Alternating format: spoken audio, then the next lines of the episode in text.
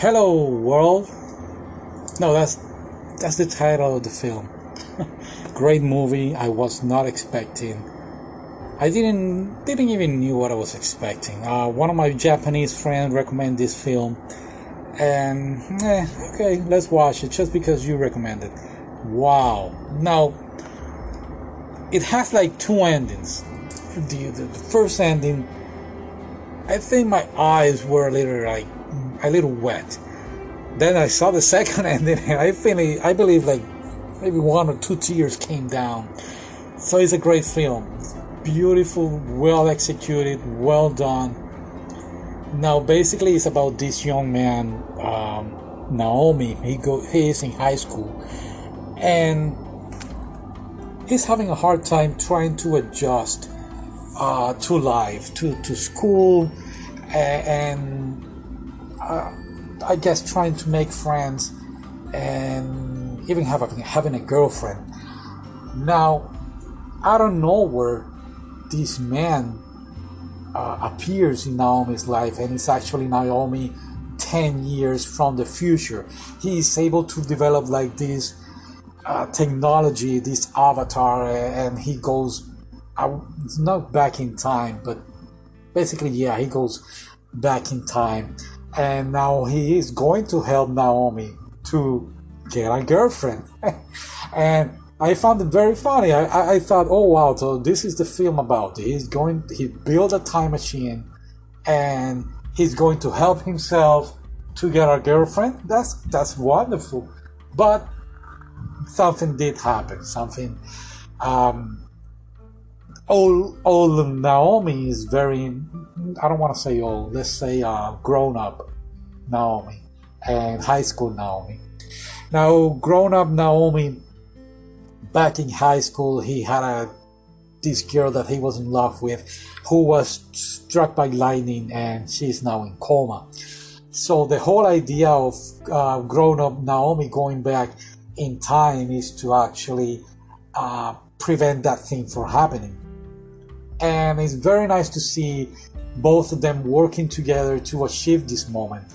And they, spoiler alert, yeah, I didn't want to say it, but yeah, they actually end up saving her. And this is when everything turns around, and I was completely mind blown. This movie is perfect. It reminds me of Paprika. I don't know if you've seen Paprika or Inception, the Leonardo DiCaprio version of Paprika. In fact, you know what? Talking to you, there is an old movie called The 13th Floor. And it reminds me of that movie. I remember watching it with my father years ago. Um, but you know what? Let's do this. Stop listening, watch the movie. We finish at 3 minutes and 20 seconds and then come back so we can spoiler all this thing around, okay? Okay, bye. Okay, you're here. That means you're back. And if you're not back and you want to stay here for the spoiler, okay, are you ready?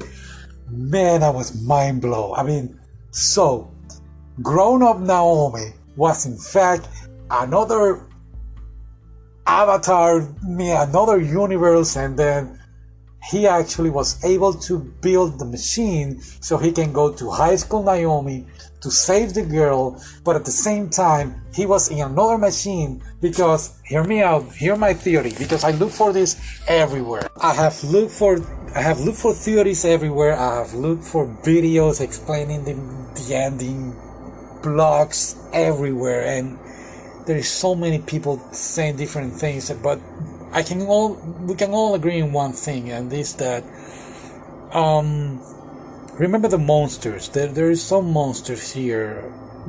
I don't know what they were. Let's call them the monsters. The monsters, from what I get, is that okay. So from what I get is that these monsters were there for two reasons. Number one, they have to let um, everything uh, that happened is supposed to happen. Example meaning that the lightning was supposed to strike the girl.